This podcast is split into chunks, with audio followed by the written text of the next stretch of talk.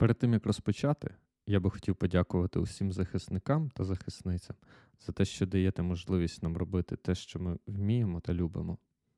Дякую.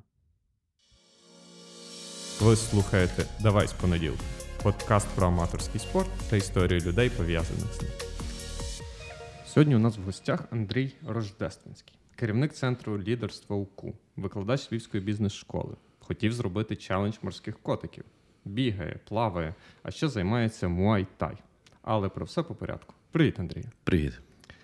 Розкажіть, як у вашому житті з'явився спорт? Е, я думаю, мені на той момент років сім було чи вісім. Я дуже надихався. Тоді почали в такі підпільно виходити в, в Радянському Союзі бойовики, е, різні про шаолінських монахів і так далі. Угу. Такі гон- гонконгські фільми. І в нас е, е, друзі родини теж були мого віку діти, вони займалися УШУ в Києві. І тоді це велика рідкість була насправді. Тоді, в принципі, окрім олімпійських видів спорту, щось було важко знайти, особливо таке екзотичне. А певний час в Радянському Союзі навіть була кримінальна стаття за незаконне заняття карате. От як зараз пам'ятаю. Хіба самбо, мабуть, може було займатися? Самбо, бокс, так. Да. Ну, дзюдо. Більшість хлопців, які займалися самбо, вони і дзюдо займалися, щоб мати змогу приймати участь в міжнародних змаганнях. І е, е, я два чи три роки відходив на ушу. Я пам'ятаю, воно мені багато дало з точки зору координації рухів, відчуття свого тіла, відчуття балансу. Ну, це було дуже круто. Я досі згадую з великою подякою. Тетяна Володимирівна, здається. Ну, точно Тетяна, по батькові вже мені важко пригадати, як тренерку нашу звали. Вот. А потім було фехтування в п'ятому класі. Рапіра, там до третього розряду юніорського нафіхтувався. Потім... Ну, і потім... Пішло-поїхало. А що далі пішло-поїхало? Що було після фехтування? Після фехтування було кіксульдо, такий корейський, корейське бойове мистецтво. Кікбоксинг трошки. Потім, причому на кікбоксинг мені, я жив в Києві, мені треба було з серця їздити на Борщагівку. Там, хто трохи розуміє в географії Києва, розуміє, що це такий непростий маршрут був. Але відзаймався недовго саме через те, що це, типу, півдня треба туди доїхати і потрапити назад. Е, трошки баскетбол мене цікавив. Ніколи не був фанатом футболу, до речі. У нас там всі хлопці фанатіли від футболу. Я і навіть і не фанат його дивитися, і не фанат грати. І потім в такий вже серйозний, ну так, що прям з виїздами на змагання і так далі. Це був бокс, коли мені було вісімнадцять років. Я почав займатися боксом. Я займався три роки, потім через втрату зору, власне, через бокс в тому числі. Тобто в мене там були вроджено передумови певні, і на змаганнях на одних трохи сильніше мене вдарили по голові, ніж е, мій зір міг витримати. Я припинив заняття боксом. Для себе трохи ще займався кікбоксингом, трохи займався муай-тай. І десь там в районі двадцяти семи - двадцяти восьми років перестав займатися будь-чим, тільки так іноді міг походити в зал. Потім через п'ять років мене прорвало в альпінізм. От, я записався в клуб «Вертикаль», такий клуб в Києві. Тренування тричі на тиждень, там все серйозно. От, спортивні виїзди в гори і так далі. Це мені вже було там за тридцять. Якщо там люди в основному в студентські роки починають цим займатися, то я почав, от коли мені було за тридцять. І потім о, да, виникла ідея цього челенджу морських котиків і е, виникла ідея професійного бою з муай-тай в, м, під час ковіду. Але давайте вже тоді трохи зупинимося. Е, альпінізм. От, власне, е, то, я так розумію, була велика пауза між е, там, боксом і тоді вже аж, е, тобто ви займалися боксом досить серйозно, потім довжелезна пауза і альпінізм. Да. І як, от, от є якісь відчуття, оця різниця, коли вони займалися, не займалися купу років, і потім повернулися назад в якийсь спорт? Як воно, як життя взагалі змінилося?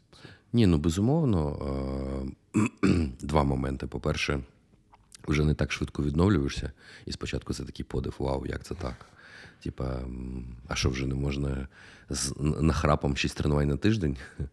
От, тобто організм, ну, після такої паузи, і я ж молодший не ставав ці роки, воно відчулося перше. А по-друге, відчулося, що, ну, коли там ти молодий зелений, за майже за безкоштовно тренуєшся, а боксом я там потім потрапив в Олімпійський резерв, я взагалі безкоштовно тренувався, то, типу, ти такий трохи, причому це ж радянська система, радянська спортивна система, хоч там вже купа років пройшло після розвалу Радянського Союзу, але все одно там тренер – це Бог-цар, а ти там чернь, типу, тобі кажуть, ти робиш і не возбухаєш. Да, да, там типу, щось, щось болить. От я вже потім, коли е, тренувався е, там з ран фор ю, там і там там хтось з тренерів каже, от треба зробити там те-то-те-то. Всі такі, я собі уявляю, я в Олімпійському резерві хоч би якесь щось подібне до того, якийсь звук видав би, то було б, типа, ну, дуже неприємно. Там мож, можуть і лапою кинути, там, так, ну, напівжартома, ну, таких фізичних якихось прям серйозних розправ тренери не влаштовували. Ну, тим не менш. А тут я вже там тридцятирічний чувак на керівній посаді в банку, я вже маю свої гроші, я вже з тренерами на те спілкуюся, і типу, я вже можу впливати там на якісь речі і, там, і сказати, що там ні, ну, для цього я застарий, це я вже робити не буду. Тобто вже такий більше до мене був підхід не як до спортсмена, як до комерса шаленого, який там. От. І відповідно, воно психологічно трохи більше волі. Для мене дуже важливо це відчуття волі. І я таки більше волі у мене було. Тому це дві такі основні різниці. Це стосунки з тренерським складом. І е, власне відчуття, що вже не так все легко дається, як раніше. Ви десь, які ви на найвищі гори ходили? Чи, можливо, якісь складні стінки піднімались? Ні, складні стінки не піднімався через те, що в мене, ну, я такий немаленький, в мене комплекція трохи не для альпініста, в мене там комплекція для важкоатлета, навіть не для бігуна. От. Е, найскладніше таке сходження для мене це був зимовий Казбек. Ого. Ви піднялись на Казбек? Ні, не піднявся тоді. А, на чотири шістсот нас розвернув наш інструктор, бо ми були зовсім молоді. На Казбеки піднявся пізніше, за там, декілька років після того. От. Але тоді це був лютий місяць, і були дуже такі екстремальні умови. Ну, мені здається, Казбек, в принципі, не надто пристосований до зимових сходжень. Ну, це спортивне сходження, тобто це була спортивна група, це не, не були там люди, е, як от є там групи формуються, там заплатив чотириста доларів, я, я хочу піднятися на Казбек. Влітку це теж таке собі задоволення для людей фізично непідготовлених, там всяке може бувати. І, ну, і люди гинуть на Казбеку, тобто це... Це, це явно не прогулянка. Ні, абсолютно, абсолютно. От. Тому там, взагалі там одна з найгірших історій в моєму житті взагалі на Говерлі була. Там, коли я думав, що ну все, там, на тому, на тому життя моє скінчилось. Ми просто в ураган влетіли е- під, під вершиною вже майже на Говерлі, взимку, теж січень місяць. І так було дуже бадьоро. От. А так Гімалаї... Як, як, ви, як ви звідти вибиралися? Е- на цей, на, по напрямку вітру. Ми, ну, потім я йшов. Тобто нас... Ми відірвалися від групи вдвох з хлопцем, і в нас позамерзали мобільні телефони, а джі пі ес-навігатор був у, там, в групі, mm-hmm. а не в нас. Ну, і я розвернувся просто назад і потягнув того хлопця з собою, і я пам'ятав, який був напрямок вітру, як ми піднімалися, і потім я просто коригував цей напрямок вітру по відношенню до свого тіла. І це був мій єдиний орієнтир. Отак і спускався. Що було взагалі в голові? Я... Ні, ну коли в голові, коли ми піднімалися, було добре, і насправді... А коли, власне, назад, коли да. кризова ситуація, що робити? Керуватися вітром? Я, я не знаю, я би, напевно, там панікував і не знав, що мені робити взагалі. Ну так я панікував і просто продовжив робити свою справу. Зі мною був хлопець чотирнадцять років, я не міг, типу, ну, якби... Ну, неправильно було би там не розгубитись чи ще щось.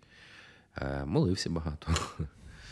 От. І, і думав, в мене була тільки одна думка, що без нього мені повертатися не можна, бо я знаю добре його маму і знаю, що потім зі мною буде.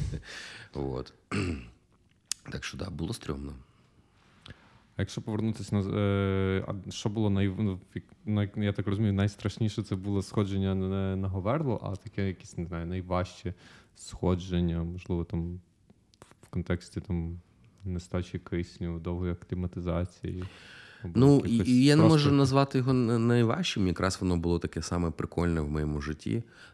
Просто воно було найдовше, там майже двадцять днів була експедиція в Гімалаях. Це куди ви саме йшли? Ми на Лангшиса Рі. Була спроба сходження, є така гора Лангшиса Рі. І шеститисячник в Лонтанг, такий регіон. От, він такий дуже дикий, тобто там нема поруч ні напурни, ні Евересту, нема натовпу туристів. І там, починаючи від певного моменту, наша група, це була єдина група. Бо просто більше нікого. Ви, яки, якісь горні кози, а вище трохи ще ворони, а ще вище потім взагалі нікого. От, повна тиша така. Ну, от е- там трошки важкенько було духу дихати.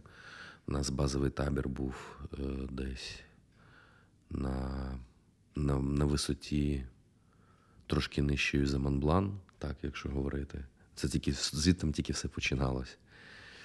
І там я тиждень, був такий момент, де, ну не тиждень, там чотири, десь п'ять днів я був єдиний європеєць з шерпами.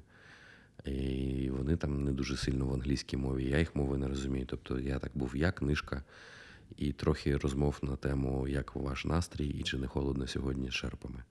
Ну, ми на жестах потім спілкувалися, я їх там навчив в цього грати. В вибивного. Грали вибивного. От, да, пучком трави. І цей, ну і такий вибивний, тобто навіть їм було важко. Тобто побігали три хвилини, там потім п'ять хвилин дихаємо, потім знову три хвилини. Та я взагалі не уявляю, як можна бігати на висоті більше чотирьох кілометрів. Ну от, якщо задор молодецький в дупі заіграє, я перепрошую, не знаю, можна такі слова? Можна, можна. можна да. У нас explicit контент. Так, окей, добре. Тоді, в принципі, да, і не таке буває. Так що ми там з ними боролися, я їм там трохи показував там, з тайського боксу різні штуки. От. І цей, ну от, да, це були такі дуже крутецькі дні, я дуже занурився в себе тоді, там багато медитував. Там. Так що було такі, це такий найдовший і найважчий в плані дихання, тому що вночі прокидався іноді від того, що ритм дихання збивається. Ну, таке враження, що ти задихаєшся просто. Ну, такі неприємні історії. Ну, і у нас там в наметі температура до мінус три могла падати. От. Але мороз сухий, тому, в принципі, спиться нормально. Якщо в пуховці і в пуховому спальнику. Круто. Тобто це фактично таке ідеальне місце. Ну, це не зовсім ретрит, але, власне, там, де нема людей, нема подразників, такий повний диджитал-детокс, і навіть нема надто сильно з ким порозмовляти. Так, по суті, це є... да, да. По суті, це є ретрит, просто такий, ну, якби він не, не організований і не подається як ретрит, але, по суті, це, да, те саме. Круто. І у вас вдалося піднятися? Ні, тоді дуже сильно зіпсувалась погода, і... було прийнято рішення, ну, не випробовувати долю. Сильні вітри почалися, це вже була кінець осені, вже насувалися.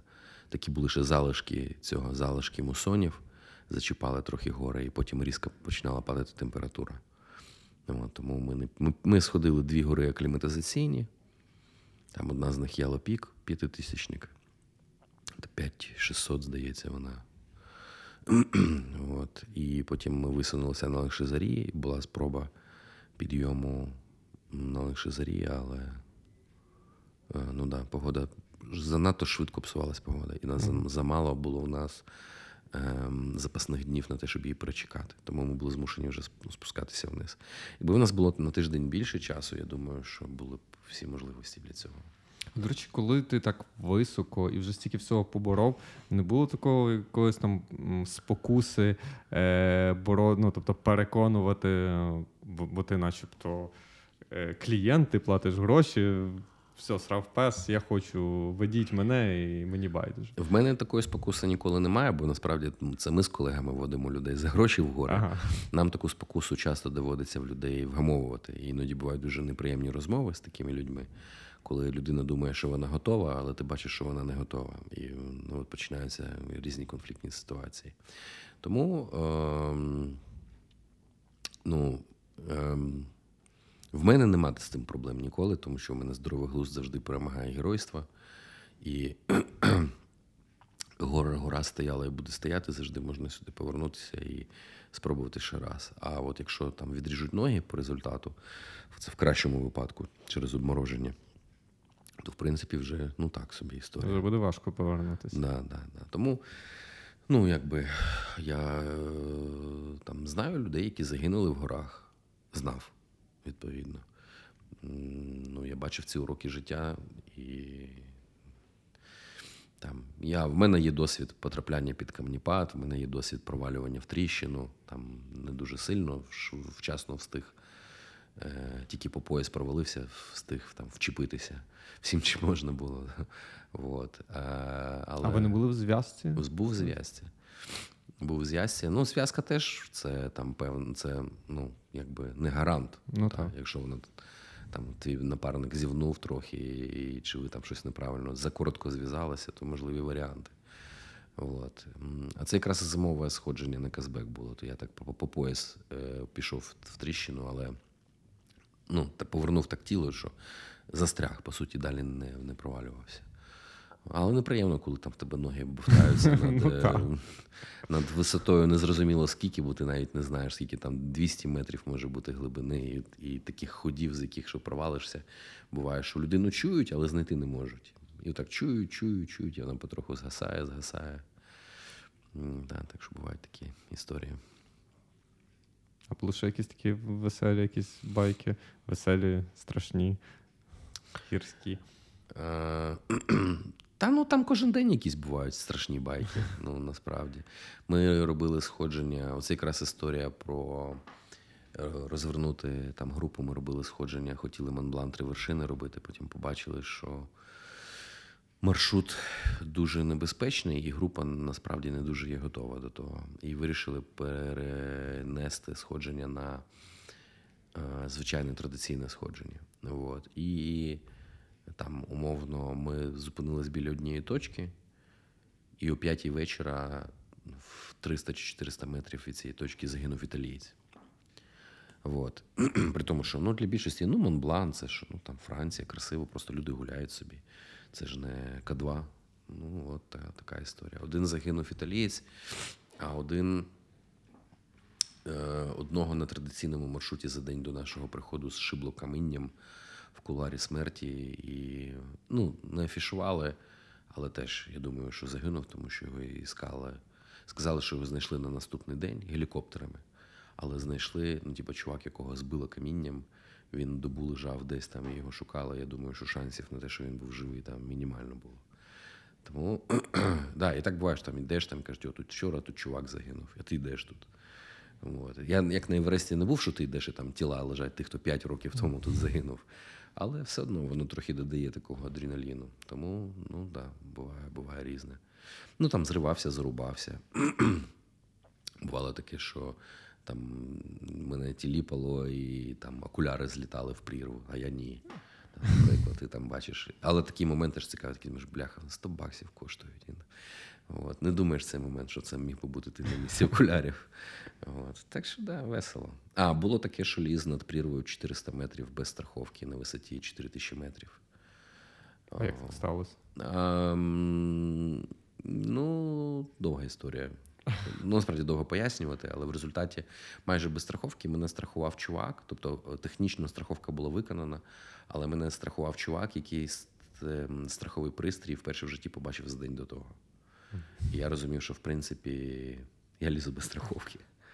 От. Але потім, коли я виліз на виступ, закріпився, зробив станцію, і от я його, він вже коли ліз, він вже ліз по страховці.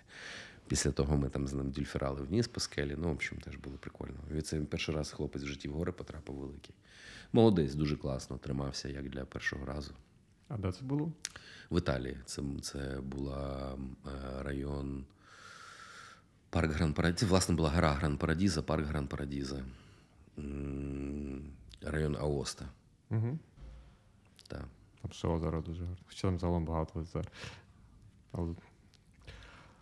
Е, і Зараз ви далі ходите в гори, але вже не такі високі не будуть. Та ні, ну, так. В нас в квітні мала бути поїздка в Непал. А, круто. Просто, що через певні, через певну ситуацію все, все помінялося. Для тих наших слухачів, які будуть слухати нас років за десять, просто нас почалася ескалація воєнна в, в, в Україні, Російська Федерація пішла в наступ. І ми такі думали, переносити квитки чи здавати. Ну, здали в результаті. Але гроші повернули. От що, О, це що, круто, що хоча це форс-мажори, і могли б легко да, да, да. не повертати. Турецькі авіалінії повернули гроші. Більше того, вони повернули їх... Ну, ми купували в гривні, повернули в гривні, але повернули в гривні по курсу долару. Вау. І ми ще й заробили, вийшло в гривні. Круто, гарна інвестиція. Я кажу, бляха, знали б, треба було б на всю групу купувати квитки, тоді б трохи заробили навіть. Вот. І ну, теж там така була драматична історія, що там наш гід Серега Бублік, він сам з Сум. Ми там з ним списуємося, зідзвонюємося. Кажу, ну що, так, каже, бляха, їхні танки, от вже тут в нас там в перший день, коли росіяни пробували заходити в Суми, там танки вже були на вулиці. Потім вони вийшли, другий день сунулись, а там вже їх тероборона зустріла тоді.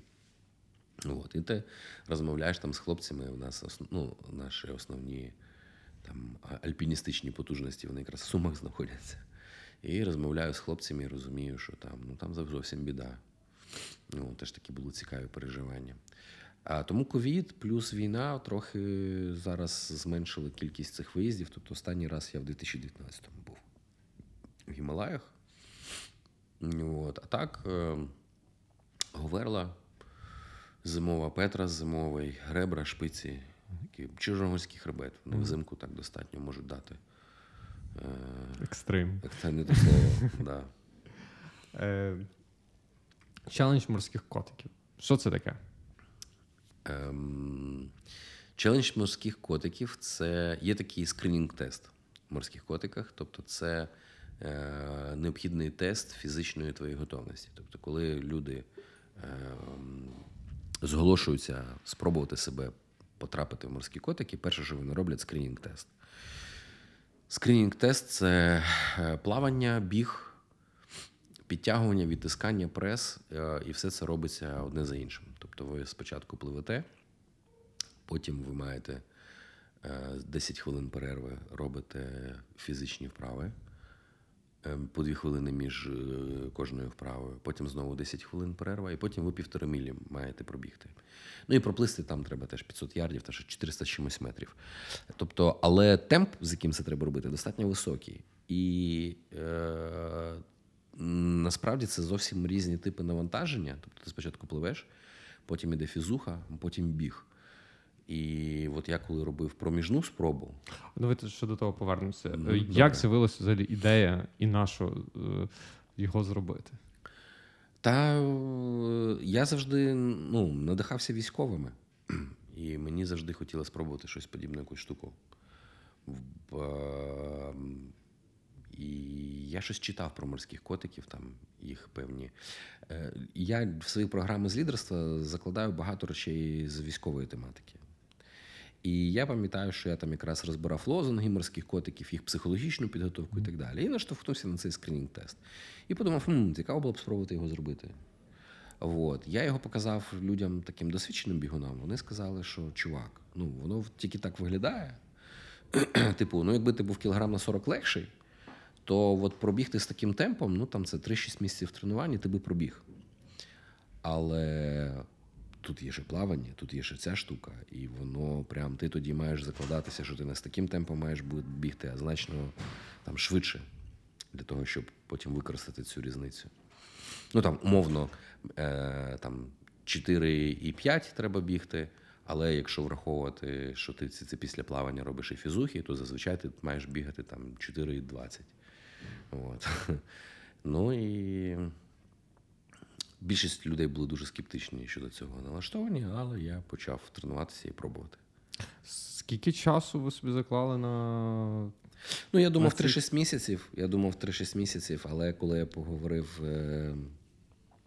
з хлопцями з ран фор ю, вони сказали мені, що...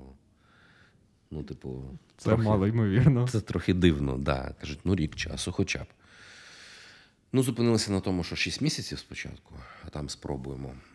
Вот. І перша спроба там вийшла через вісім місяців, а не через шість. Е- і да, я вже там після першого місяця тренування зрозумів, що типу, то я погорячкував три-шість місяців. От. І що ви почали насамперед? Плавання, біг, фізуха чи все одразу? Ні, я почав біг е- і через е- там два-три тижні підтягнув плавання. Але потім я потрапив в лікарню, там, з іншими обставинами, зовсім з тим не пов'язано. І через два місяці знову робив рестарт. Знову повернувся. І біг, біг і плавання, о, біг і фізуху в комплексі, як би воно йшло в мене. Тобто там спочатку я у Рисі спочатку тренувався, потім в Кості, в, в Ран фор ю. Тренери мої були. І вони пильнували не тільки біг, але й фізо. Плюс на нас почались після кросу тут в, в дитячій спортивній школі в Стрийському парку фізуха, що там типа залізо тягали, там, ну таке, силові. Вот. А плавання це була окрема історія. До речі, плавання зайшло дуже класно мені, і в принципі там плавання це було таке, що найбільш реалістично було зробити. Вот. А єдине, що в мене алергія почалася дуже сильно через півроку заняття. Така, що прямо після басейну... На хлорку? Я, да, добу. Я не міг нормально дихати. Тому пізніше було прийнято рішення, що... Ну, там, знову ж, забігаючи наперед, що я, в принципі, майже вийшов на показники по плаванню і по фізухі. А, там ще місяць-два часу, і я би мав би ці показники. А по бігу треба було ще впахувати і впахувати. І коли почалася сильна алергія, то була така ідея, що сконцентруватися на... все ж таки не біг, і коли вже біг буде виходити, тоді підтягувати, там, впиратися, підтягувати плавання. І через вісім місяців е- такий тестовий старт. Так. І що це було, як це воно відбувалося? Ми поїхали на озеро. Тобто, це, по-перше, це була відкрита вода. До цього, як мене... Життя мене до цього не готувало.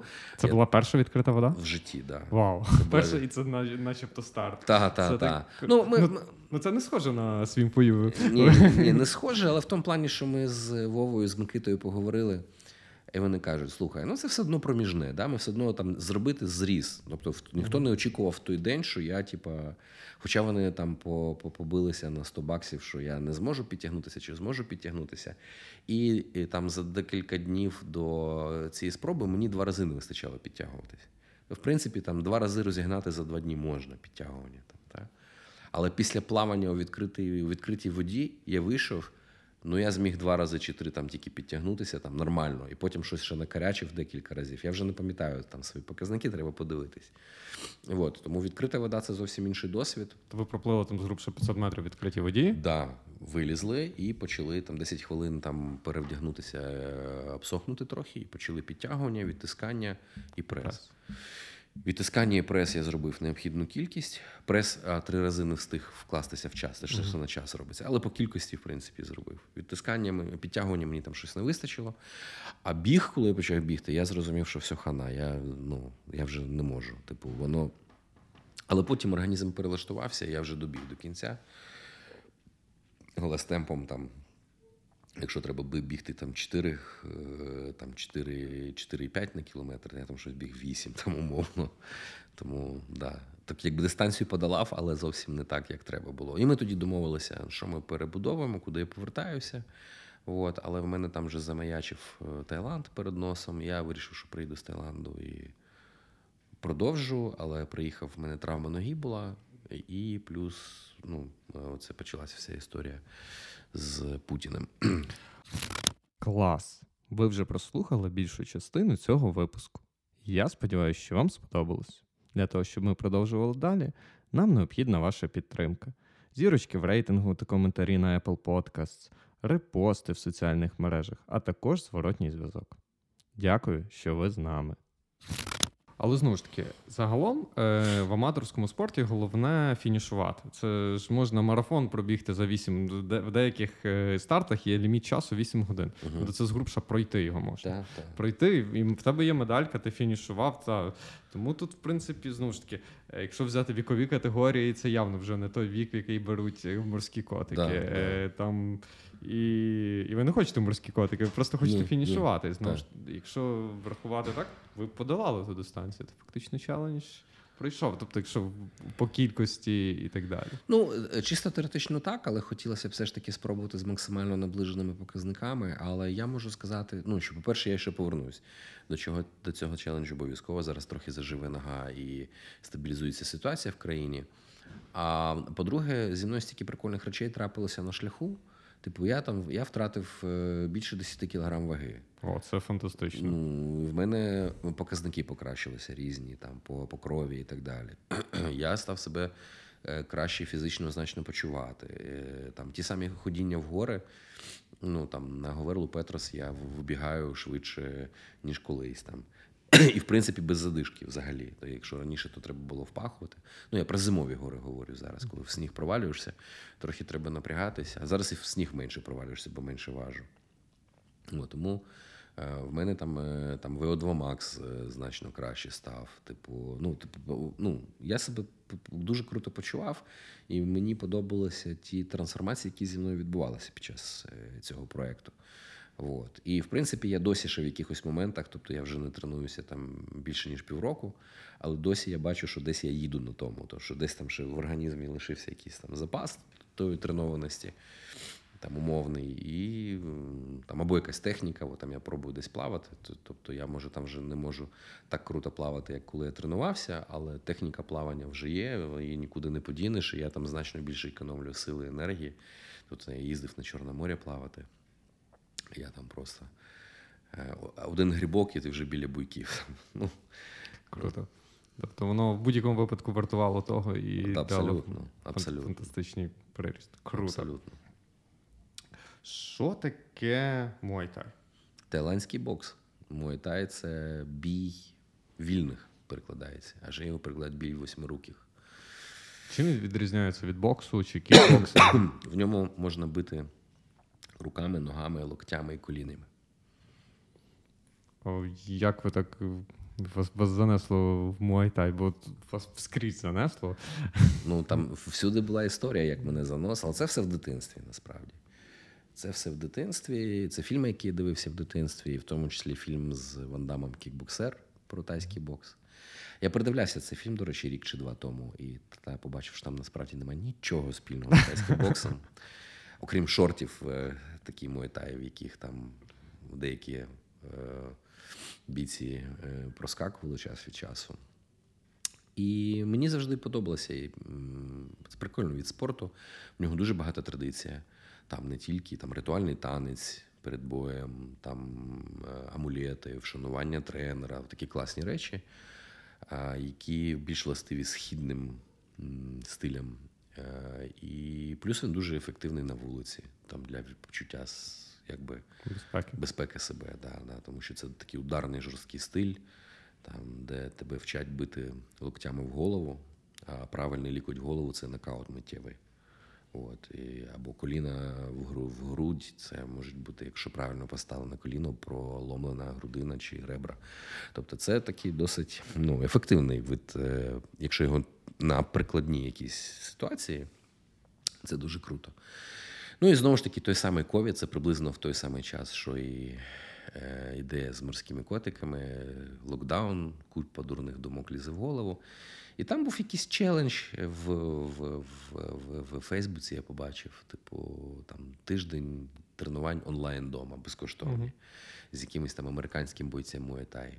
Ну, я то спробував, потім навіть була платна складова за двадцять доларів, я її теж спробував, прикольно. І... То було онлайн щось, так? Так, то було в онлайні. І я таки подумав, він щось там сказав, що в якійсь в своєму ютуб-роліку, що ну, насправді навіть там теоретично можна їздити в Таїланд і битися в Таїланді на професійному ринзі. Хм. Як Ван Дам, подумав я. І я знайшов... Значить, у моєї, моєї доньки бойфренд тренувався серйозно тайським боксом в Києві. В одного з найкращих, я вважаю, абсолютно, от зараз абсолютно обґрунтовано, я кажу, бо я потім це став і мій тренер. Анатолій Шпанарський – один з найкращих тренерів з таїландського боксу в Україні. Ну, я, значить, зателефонував йому зі Львова в Київ. Я кажу, от у мене от є таке бажання виступити на професійному ринзі в Таїланді. Ну, я вже був навчений трохи своїм фою і ран фо ю. Я скажу, строків ніяких не виставляємо. Типа, скільки на це потрібно часу? Ну, я думав, що він скаже, що ти шизанутий, але він сказав, що, ну, слухай, в тебе вже насправді є ціль, це вже половина шляху, це добре. Ну, приїжджай в Київ, я подивлюсь, що ти вмієш, і від того вже будемо відштовхуватись. Але така амбітна ціль, тобто професійний ринг, це, це якщо взагалі там в світі взяти, проф... вважається, ну, що там брати там олімпійські види спорту, чи в принципі ті, які ми звикли бачити по телевізору, якщо там, там атлет старший тридцяти років, це все, це пенсіонер, який вже да, все, да. йде на пенсію, до побачення. Да. Так і є, насправді. Мені на момент цього рішення було тридцять дев'ять, а потім реалізовував я його, вже було мені сорок. За сорок попасти в професі... до професійний ринг тайського боксу. Так, да, ну, прикол полягає в тому, що там є бійці, тобто я би не бився там проти чемпіона світу двадцятитрирічного, зрозуміло. А там є люди, які готові до, ну, типу, умовно кажучи, могли би знайти когось приблизно мого віку, а, хтось там по ветеранам, mm-hmm. там як, якогось тайця. А, і був такий задум, потім зрозуміли, що мої ваги тайця не знайдуть навіть мого віку. А, тому, скоріше за це має бути якийсь такий же безумний європеєць, який приїхав і тренується в Таїланді. Вот. Ну, там є ряд нюансів, насправді. Там із ковідом мені важко було знайти партнера, це було пов'язано ще з ковідними правилами, що обов'язково один таєць має бути на рингу, або так бої взагалі заборонені через ковід і так далі. Ну, в нас, насправді, ми приїхали, там команда четверо людей, двоє хапанули ковід в процесі і в Таїланді. І да, в мене бій зірвався остаточно, а Сергій Мусіхін, у нього зірвався один бій, потім у нього мав бути другий бій, захворів на ковід там, партнер. партнер там, да. Але він вже в третій раз вже вийшов, побився. Вийшов, побився, і через два-три дні почалося те, що почалося. Він зібрав речі і прилетів е- воювати. Зараз воює. Хоча міг би там собі лишитися, в нього там вже бої були розписані, я думаю, там на декілька місяців наперед. Вот. Е- ну, власне, Анатолій е- е- мав бій. Але як мав бій? Не той, що в нього був запланований, а йому кажуть, завтра вийдеш побитися, бо в чувака захворів напарник, там теж на ковід. Можеш замін... вийти підмінити? Він каже, ну можу. От вийшов і цей виграв нокаутом в другому раунді. Ну, Толік, в смислі. Вот. Так що така поїздка була ковідна-ковідна. Всі хворіли навколо, один за одним. Я ще підозрюю, що там ще декілька хлопців хворіли на ковід, просто вони так легко перенесли, там не дуже сильно собі тести робили. Я розумію, що зараз важко взагалі говорити про якісь цілі і щось планувати. Так, по-мам, якщо так помріяти після перемоги, які у вас є там амбітні цілі? Це навіть не після перемоги. Значить, ціль номер один – зараз вилікувати ногу. Я дуже сильно травмував ногу в Таїланді під час тренувань. І там, де треба було би перепочити, в мене була змога мати індивідуальне тренування з найкращим тренером в тій частині Таїланду. Ну і після цього індивідуального тренування я на ногу не міг ступити. І от час, час від часу, от як, наприклад, сьогодні, важко мені дається ходити навіть нормально. Залікувати зараз ногу, а в планах повернутися в Таїланд, провести бій, який був відмінений через ковід. Відповідно, зараз треба буде починати ці тренування. Я почав займатися бразильським джиу-джитсу. У мене в планах спробувати себе на змаганнях з бразильського джиу-джитсу, і мені б дуже хотілося б з часом мати синій пояс. Не замахуюсь на чорний, бо раніше б я б сказав, бо тільки чорний пояс, тільки дорога, тільки самурай, для нього важливий путь, там ще щось таке. Зараз я вже доросліший, мудріший, я не ставлю собі ніяких нереальних строків. Я розумію, що було б цікаво спробувати на синій пояс, ну і поїздити трохи, позмагатися. Тоді вже в Бразилії, так? Та ні, можна почати з Румунії навіть, там, а, чи з України. Зараз змагання не проводяться в Україні зі зрозумілих причин, а, можливо, відновляться з найближчим часом. А, а за кордон, ну, от їздили з, з Радіола Тім, от я тренуюся у Львові, то підлітки їздили. Тобто хлопці там, до вісімнадцяти mm-hmm. випускають, їздили хлопці, дівчата. І позаймали там призові місця, золоті, сріблі медалі okay. на Європі. Да, так що тут такі борці дуже серйозні. Ну, я, чесно кажучи, зараз від боротьби взагалі отримую просто, ну, типу, я вже ніяких таких там не рвусь нікуди, я просто отримую задоволення від процесу, від там вивчення якихось нових комбінацій, прийомів, і це дуже класно. А що більше в цих мистецтвах про саме безпосередньо це, я не знаю, там бій, спаринг, чи, власне, тут ще, крім того, ці церемонії, оця філософія і так далі? Все разом. Ну, насправді, воно не може бути від'ємним. Але в кінцевому рахунку мене, от, як я зараз кажу, я там почав трохи вже вивчати больові в джиу-джитсу, мене надихає е, усвідомлення того, що я можу людині відірвати п'ятку, наприклад. І я сподіваюся, ніколи не буду я стояти перед таким вибором, а, але принаймні я знаю, що я можу постояти за себе, за свою родину, за близьких мені людей. Для мене це дуже важливо. Для цього треба бути в фізичній, гарній фізичній формі. І от, до речі, насправді біг і плавання мені дуже багато дали для тайського боксу, тому що там плавання – це дихання, потужно просто розвиває, а біг – ноги. І я після, коли почав там поєднувати біг з Муай Тай, в мене дуже потужні удари там правою ногою почали виходити, там, в тому числі через а, легкоатлетичні різні спеціальні бігові вправи. Воно дуже тому, дуже тому додає. Круто. СБВ допомагає правильно бити ногою. Круто. Чому, на вашу думку, вартує продовжувати тренуватись або навіть починати тренуватись, коли на дворі війна? Якщо є, звичайно, така можливість. Треба знаходити таку можливість, тому що це позитивні гормончики після тренування, яких так не вистачає під час війни. Це гарна фізична форма, тобто там можливість швидко добігти до бомбосховища, якщо так побути трохи цинічним. Але свого часу, коли ми проходили з моєю колегою е- Світланою Бугай е- підготовку курси виживання морської піхоти США, ми там і для нашого курсу «Лідерство в горах» готували різні сценарії, і от один з сценаріїв можна було б ту школу запустити по шляху, так би таке щось про виживання. І нас там навчили, що психолог... багато в чому психологічне відчуття психологічної готовності до критичної ситуації, воно покладається на твоє усвідомлення твоєї фізичної готовності. Типу, якщо я розумію, що я тюфяк, і в мене задишка, і я розбився в літаку десь в пустелі, я десь підсвідомо розумію, що мені хана. Хоча насправді може і не хана. От. Але я так собі малюю такий малюнок. І я намагаюся... Ну, і все, і мене починається з'їдати, я здуваюся. От. Якщо я розумію, що в мене є шанс, тому що я в непоганій фізичній формі, як, наприклад, зі мною я досі тюфяк, але я вдишки в мене немає, та я можу там пробігти там, п'ятнадцять кілометрів, ну, можу пробігти на свою, на свою вагу, сто десять кілограм, це так досить непогано, я вважаю. Відірвати п'ятку? Можу відірвати п'ятку, так. Да. І собі теж, от, що найгірше, через необачність. Але, ну, да, і воно надає, воно надає такого відчуття м, сили якоїсь, чи що.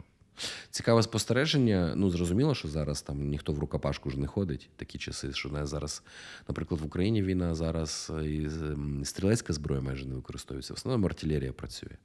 Але проводили дослідження, зараз не буду брехати хто, але є кореляція, о, там є підрозділи, які там займаються, наприклад, боксом чи боротьбою, а є підрозділи, які не займаються. І в тих, що займаються, в них все одно кращі показники під час ведення бою. Да, чому? Тому що воно просто там десь психологічно тобі відчуття того, що ти там, ну, можеш дати, якщо треба. Ну, і... якось, не знаю, зібраність, відповідно того, якісь правильніша послідовність дій і да, багато, бо багато і різних інших, і різних інших моментів. Ну і спорт, він вчить концентрації, спорт, він вчить дисципліні, це ті речі, які потрібні. Та не тільки воєнний час, якщо ви хочете бути успішним підприємцем, наприклад, то спорт вчить тому.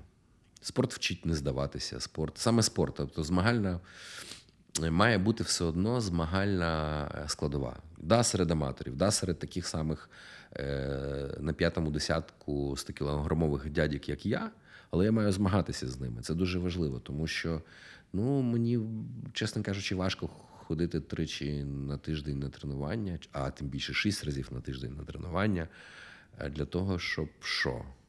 Ну, щоб ходити, чи там, ну, в мене показники крові будуть кращі. Ну, воно не надихає все одно людей. Надихає там можливість по, по, ну, там, дати тягла сусіду, в общем, і або утримати. Це вже як карта ляже.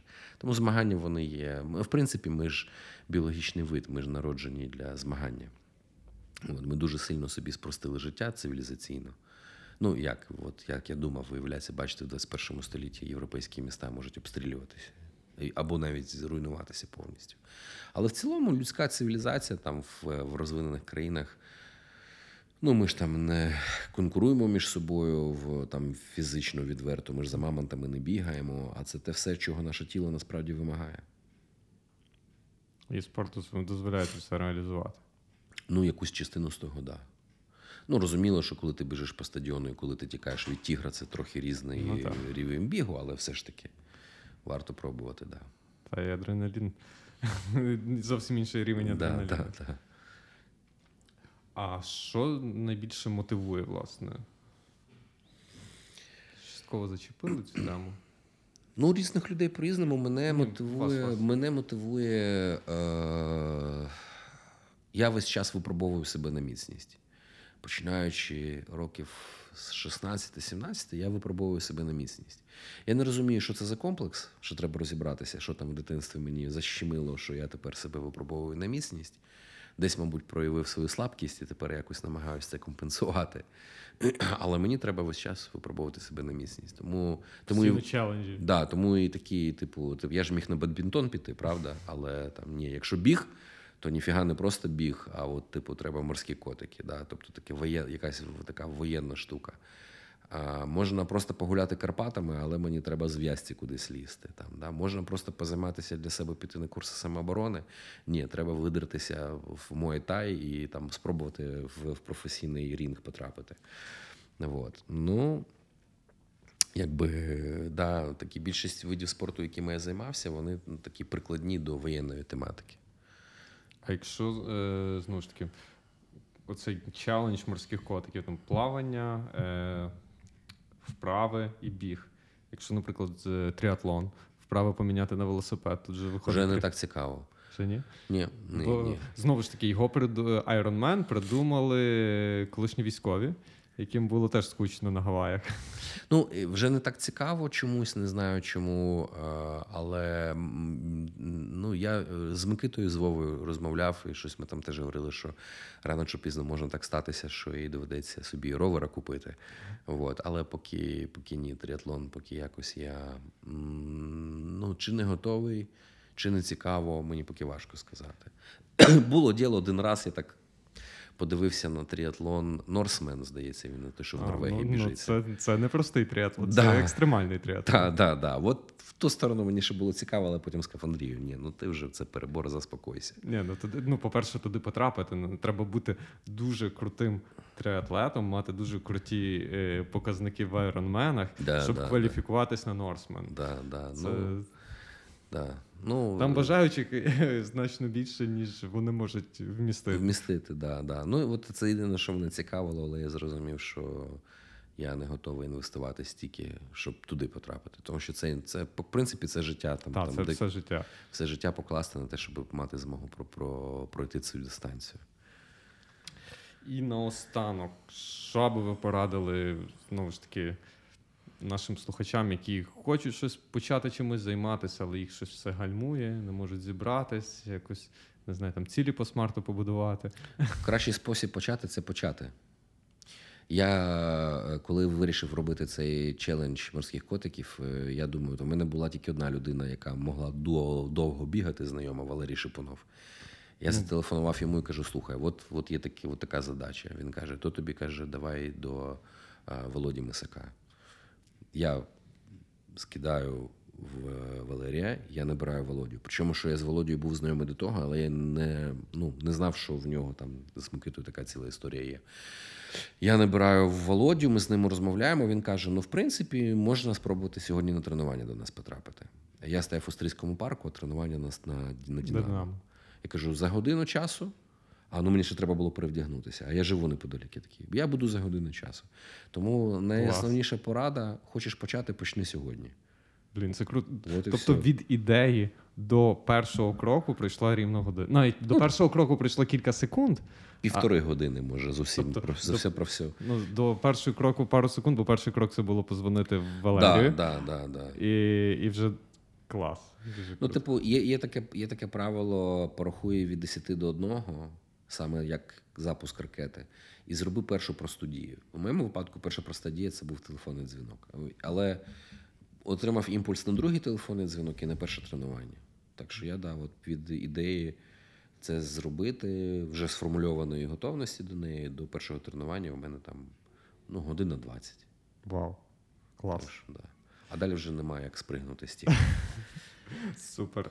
Дякую за фантастичну розмову. Так, дякую, Андрію. Дякую, що дослухали до кінця. Якщо вам сподобалось, діліться випуском в соціальних мережах, ставте зірочки в рейтингу та залишайте відгуки. Почуємось!